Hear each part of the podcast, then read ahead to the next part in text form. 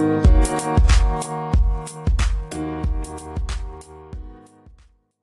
hello, everybody, and thanks so much for tuning in to this week's episode of the Bible Breakdown. Very excited to be jumping into scripture again today. Today, we are going to be in Philippians 3. So, we are going to be reading from one of Paul's letters to the churches, to the church in Philippi. Um, one thing that kind of characterizes this letter is it's often known as a, a letter of joy or you'll see the word rejoice or joy a lot in this book. And one thing that Paul was able to rejoice with with the Philippians, he did have some difficult times when he was in Philippi, um, but they were one of the uh, chief churches that funded him. So they were one of the few churches of all the ones that he founded and visited that also contributed to him financially. So that's a reason to rejoice, right? At least for Paul. So um, it's it's interesting to see Paul's journey and how he funds his own ministry at times through tent making. Um, other times he kind of just goes without, and then there's churches that partner with him, and so we can see kind of all the ways that the Lord provided for him. But what we're going to look at here in chapter three is we're going to kind of look at what it means or what it looks like to reorient what is valuable to us. Paul is going to talk a lot about what is valuable to certain groups, what had previously been valuable to him in his life, and how Christ turns that on its head. That knowing Jesus turns what's valuable to us on its head. So that's really what we're going to be talking about today. So we're going to be in chapter three. I'll start by reading verses two and three, and then we'll go from there. So verse two says, Look out for the dogs, look out for the evildoers, look out for those who mutilate the flesh. For we are the circumcision, who worship by the Spirit of God and glory in Christ Jesus and put no confidence in the flesh. So it starts out, he has these three lookout statements. The Greek word blepete mean, and it's repeated in the original language and in English. So there's this big emphasis on look out, keep an eye out, make sure you're watching out for these people. And he ends on this one that says, those who mutilate the flesh.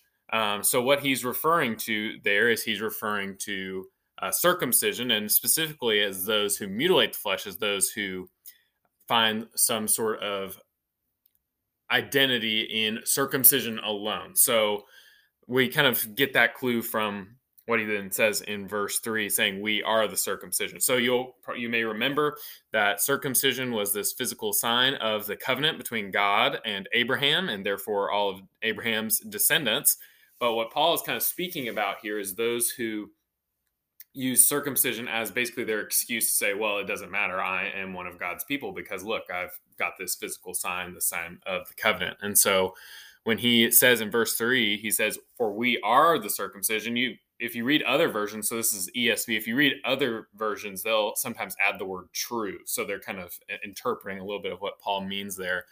Um, that those who believe in Christ are the true circumcision. So, what exactly does he mean by that? Well, he talks about this in Romans 2 as well, verses 25 through 29. I'll read that real quick. It says, For circumcision indeed is of value if you obey the law. But if you break the law, your circumcision becomes uncircumcision. So, if a man who is uncircumcised keeps the precepts of the law, will not his uncircumcision be regarded as circumcision? Then he who is physically uncircumcised but keeps the law will condemn you who have the written code and circumcision but break the law. For no one is a Jew who is merely one outwardly, nor is circumcision outward and physical, but a Jew is one inwardly. And circumcision is a matter of the heart by the Spirit, not by the letter. His praise is not from man, but from God. So, what Paul is explaining here is and what we can understand them from Philippians 3 is he's saying that the true quote unquote circumcision are the ones who believe in Jesus. The actual physical act doesn't do anything to help a person keep the law. So his point is you could be circumcised, but if you don't keep the law, it's better for someone who's uncircumcised who keeps the law. Like they're quote unquote circumcision is of the heart and that is more valuable before God. So this is one thing that the Jewish nation had put a lot of their value in is that they had this sign of the covenant and so they presuppose that even if they broke the law, that they were still covenant people. What Paul is saying, those who are truly the circumcision, tr- the true Israel, true Jews are those who have circumcision of the heart. And that is, uh, he talks about in Philippians 3, those of us who worship by the Spirit of God and glory in Christ Jesus is the ones, are the people who are the true circumcision. So in Philippians 3, when he says we are the circumcision, he's referring to believers. He's referring to people who have placed their faith in Jesus. So those who put confidence in the flesh are only concerned with the outward sign. And what we're going to see here in this next section, if anybody could put confidence in the outward signs, in the uh, how he looked on the outside, it was Paul. So let's look here in verse four through six. He says, Though I myself have reason for confidence in the flesh also. If anyone else thinks he has a reason for confidence in the flesh, I have more. Circumcised on the eighth day, of the people of Israel, of the tribe of Benjamin, a Hebrew of Hebrews, as to the law, a Pharisee, as to zeal, a persecutor of the church, as to righteousness under the law, blameless. So Paul is decrying those who would put their confidence in the flesh. And he's like, if anybody was going to be able to put their confidence in the flesh and what they do and these outward signs, these things that don't penetrate to the heart level, it would be me. So he starts out, he says, I was circumcised on the day. You're wondering, oh, is that early? Is that late? Right on the dot. That's when you're supposed to be circumcised if you were born in the nation of Israel, eighth day. So he says, then of the people of Israel. And so we know that Israel were the original 12 tribes. Um, after these were the sons of, of Israel, and these 12 tribes were um, named after them and formed in them. And so he's saying he's of the people of Israel, descended of Abraham, children of the promise, right? But then we also know that at one point in history, there is a break after um, Solomon dies, that the 10 northern tribes are then called Israel, and they are separated from the two southern tribes called Judah. So at this point in history, if you're to say I'm of the people of Israel, you could see somebody kind of you know put their finger up like, wait a second, I got a question. Are you of the ten northern tribes? Which the ten northern tribes, um, that when they were taken by the Assyrians, they did not have the same kind of return that we see uh, the southern kingdom is going to have. So it's uh, more of a the people of the northern tribes became very mixed with um, the nations around them, um, both societally and also uh, biologically. You know, um, not having that true, like pure Jewish blood, they were mixed with nations around them. So these are uh, people that, and we see in the New Testament, Samaritans are part of this group. That's why there's such animosity between Samaritans and people from uh, from Judah, from the original tribes of Judah, because uh, these 10 northern tribes were seen as no longer truly the people of the promise because they had been intermarried and societally had become intermingled with other nations. So you could see if he says, I'm of the people of Israel, somebody says, Well, wait, are you the 10 tribes, northern tribes of Israel? Because, you know, we don't really recognize them as truly Israel. And he says, No, no, no, not one of those of the tribe of Benjamin. So Judah, which became a the southern nation, was also the name of one of the tribes, the other tribe that joined with Judah. You guessed it, it was Benjamin. So the people of Judah and Benjamin were seen as the people who were the most closely resembled the people of promise because when they were taken by Babylon in 586 BC, they were eventually brought back under Ezra, and Nehemiah, and Zerubbabel. And so they were seen as a people that returned from exile and they never had this uh, cultural intermingling, this biological intermingling. So these were viewed as, you know, higher quality um, people of the promise. So again, he's got another notch in his belt there. He says, a Hebrew of Hebrews. And he says, as to the law, a Pharisee. Somebody asked him the question, Oh, do you care about the law? Do you study the law? Do you follow the law? He said, uh, Yeah, as much as anyone. I was a Pharisee. So he's saying, I could boast in that. If if my boasting is in the flesh, if I if there's a reason for confidence in the flesh, I have it. I was a Pharisee. I cared about the law. I followed the law. And then he says, as to zeal, somebody asks, "Are you, well, were you zealous for the Lord?" He was like, "I was so je- zealous that I was persecuting the church when I thought that it was against what God had for us." And then he goes on to say, as far as law righteousness under the law, blameless. So this idea, not that he had never done anything wrong, because obviously we know he had, just like we all have, but basically from this, what could be reasonably expected, what uh, the maybe the religious leaders would look at on the outside, no one could say that Paul had done anything wrong. So he says, I've got it all. This is everything. This is the boasting in the flesh. I could boast. No one else can boast like I can. So that's what Paul is explaining here. He's like, if there are people who want to boast in the flesh, no one can boast more than me. But what does he say? There's no reason to boast in the flesh. The flesh is not where true circumcision is found. So as we read this, I think it's good to ask ourselves the question, and it's good for me to ask myself this question where is my boasting in the flesh? Where is your boasting in the flesh? What does it look like for you to look at some outward, to have some outward part of you, some quality about you that you feel like makes you more righteous or makes you um, more holy or more worthy of what Jesus has done? I think for me, as I think about it, um, if I was to go with my boasting in the flesh, I'd probably talk about you know, I was a I'm a seminary graduate. I went to seminary. Obviously, I care a lot about the Bible and about Jesus. I spent time going to school for it. I I work in full-time ministry. Well, obviously, I've got something to boast in in the flesh, right? But here's the thing, like in me, specifically those things what those can turn to is a pride and not the kind of pride that makes me think like, "Oh, I'm better than everyone else," but it's kind of this resistance to admit uh, that I've done something wrong. So, like, oh, I've been to seminary, I, I work in ministry. I, sh- I should be better than that. This shouldn't be something that I'm dealing with. So, what that leads to in me when I'm operating out of my fleshliness, when I'm operating out of trying to look good, is I would prefer not to admit that I had done something wrong, not admit to myself or to others, because that goes against what God's call in my life is. And I should be beyond that right? That's kind of the boasting in the flesh. I think that this brought up in my heart as I was reading this what would be something that I would list out and what the truth behind that boasting is. There's no boasting in that. There's no reason to expect that a person who's been to seminary works in full-time ministry doesn't also need to have regular admission of faults daily moment by moment so maybe that's not yours maybe you didn't go to seminary or work in full-time ministry but um, some other things that maybe uh, I'll bring up that maybe fit with you um, abstinence from certain sins. So maybe there are certain sin struggles that you don't struggle with or have never struggled with.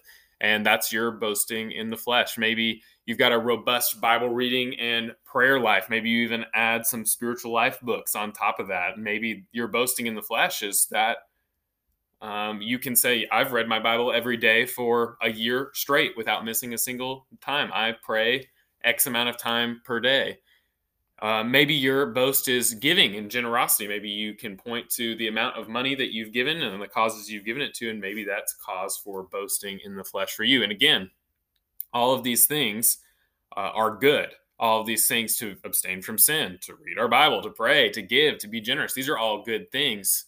But where is the heart of it, right? Where are we finding our value in those things, or is the value that we find in Christ? Is that the overflow of the value we find in Christ that we abstain from sin, that we read our Bible, that we pray, that we give, and it all comes out of who Jesus is? Or is that a way that we prop ourselves up, that we give ourselves reason to say, look how great I am? How can I have a righteousness that comes from my own self that this pride that can come up so we know that that shouldn't be our attitude to have this boasting in things that we do so what should our attitude be? Instead let's read back in philippians 3 7 through 11 but whatever gain i had i counted as loss for the sake of christ.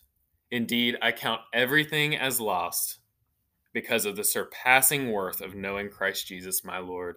For his sake, I have suffered the loss of all things and count them as rubbish, in order that I may gain Christ and be found in him, not having a righteousness of my own that comes from the law, but that which comes through faith in Christ, the righteousness from God that depends on faith, that I may know him and the power of his resurrection and may share his sufferings, becoming like him in his death, that might by any means possible I may attain the resurrection from the dead. Paul says, whatever reason for boasting he had, and anything else as well, even maybe things that maybe he didn't want to boast in, but maybe that still were a big part of his life.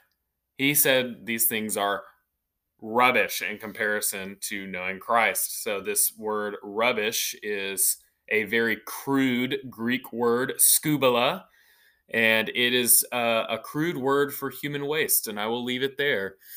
Um, it is not a nice word. It doesn't just mean trash, like we would just talk about the trash can. Like, this is a, he's being very, very uh, dramatic about this. He's he's purposely showing that this is a big deal. That this is how little I think of these things now because of the joy that's found, the worth that's found in knowing Christ. So Paul tells us our righteousness is in Christ, that it's from God, and that it's through faith. So this righteousness comes from the person of Jesus, the person and work of Jesus. And it's this righteousness that is rooted in the godhead. And it says and it says here in verse 9 that depends on faith. And it comes through faith in christ. So that's where our value is found. That's what our attitude should be instead that any boasting we have is rooted in the person of jesus righteousness of god and it comes by faith not anything i did of my own but only faith in what has been done for me, the rescue that has been made possible through Jesus. So Paul's goal, he says, is to know Christ and share in his sufferings, to become like him in death and ultimately be resurrected like Jesus to be with Jesus. So that's what his goal is. It used to be I can do all these things and I can look really good. But now that's not my goal. My goal is to know Christ, to share in his suffering. So not to look good on the outside, to suffer on the outside, become like him in death to die to who he is, to who he was, and ultimately to look forward to this resurrection that by any means possible I may attain the resurrection from the dead. And we know that our hope is ultimately realized in the resurrection when we are with Jesus, when all the saints from present and past uh, and future are resurrected to be with Jesus. He recognizes that as the ultimate hope made possible by Jesus. So when we look at this, I think verse seven, whatever gain I had, you know, he's talking about those uh, that list of accomplishments before that. In verse eight, he says, "Indeed, I count everything as loss." So I think sometimes there are things that maybe we recognize aren't, uh, maybe they don't give us reason for boasting, but maybe they're sort of comforts like that we have. Maybe there are things in our lives that maybe we wouldn't put on our resume, but we know that they compete for our heart in terms of do I really consider this as loss? Some some examples, um, maybe money. Money is uh, a challenging one not to let it consume you because as time goes on and you have more financial responsibilities and the amount of money you have and the amount of money that's coming in becomes more and more important as these responsibilities mount. But it can eventually become to a place where everything is moving toward that toward the idea of gaining wealth or avoiding debt that that can become something that we do not consider loss that we consider very important and competing with christ. Big one i know that i really struggle with this one comfort just the idea that man pursuing christ sounds really hard right? Becoming like him in his death sharing in his sufferings. Ah, it's really comfortable if i could not have to do that right? We find comfort to be something that can be difficult to let go of when we are pursuing jesus uh, status or success. Maybe our desire is to be to be known for some accomplishment, even if that accomplishment is something in a spiritual realm. Maybe um, it's this status, this success that we could have that we want other people to see. We want to be seen as successful people, people who are doing the right thing. Uh, maybe it's the opinions of others just in general. We want people to think well of us. We want them to like us.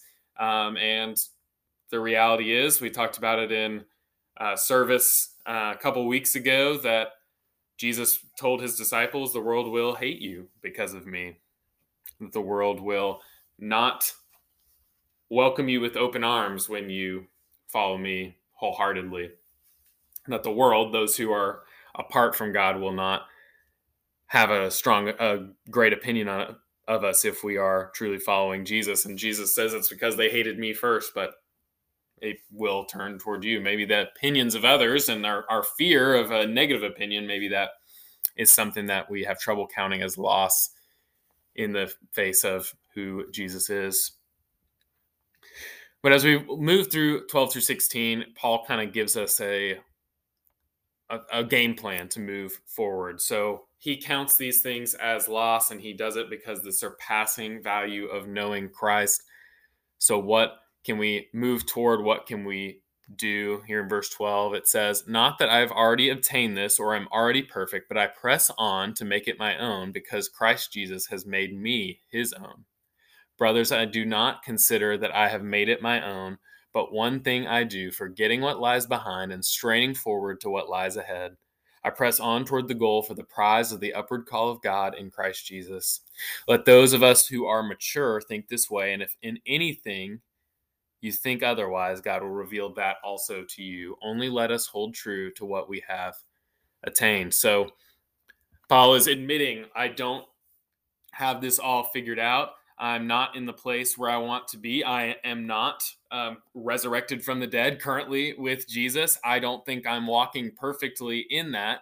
But here is what I do I press on toward that goal. So, what Paul is saying is that even even in the imperfection even in the challenges even in the times where he and we still find value in those things that are loss in comparison to knowing christ that what what can we do?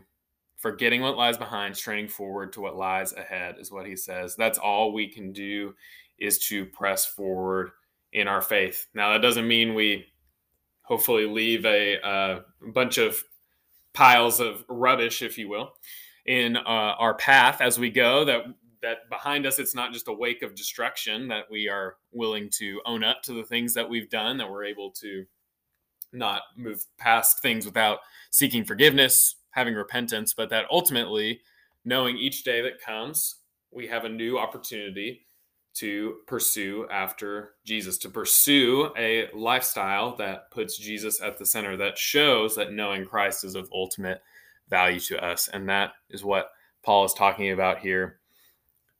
And he recognizes too, verse 12 I press on to make it my own because Christ Jesus has made me his own.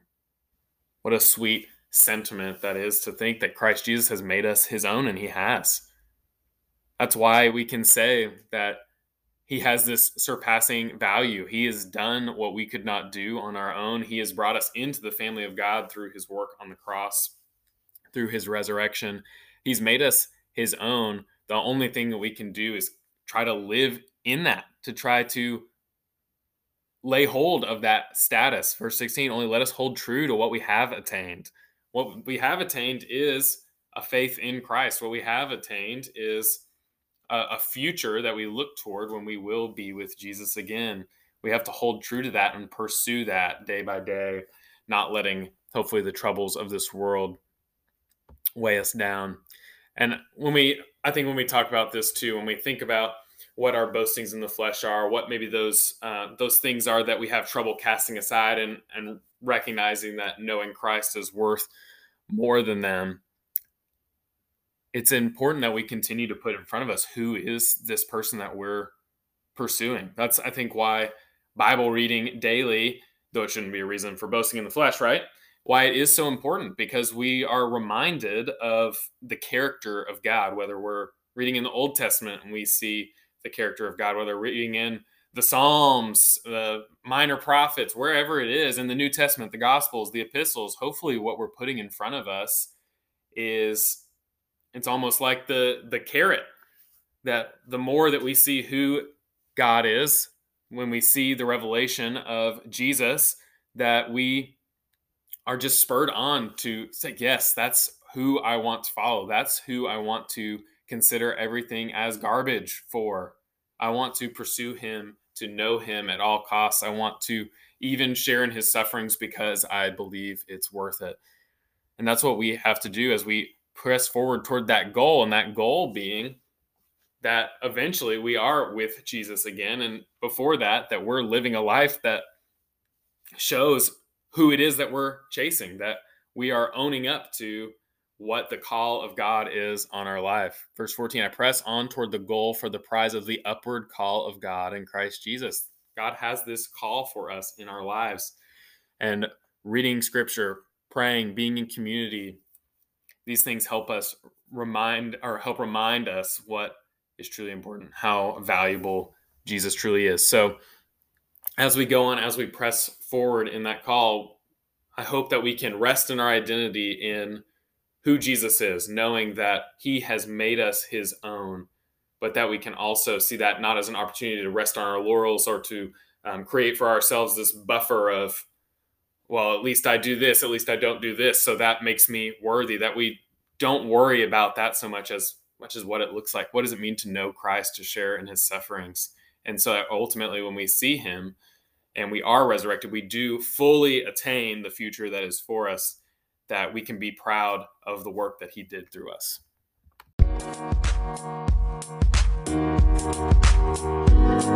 Thank you.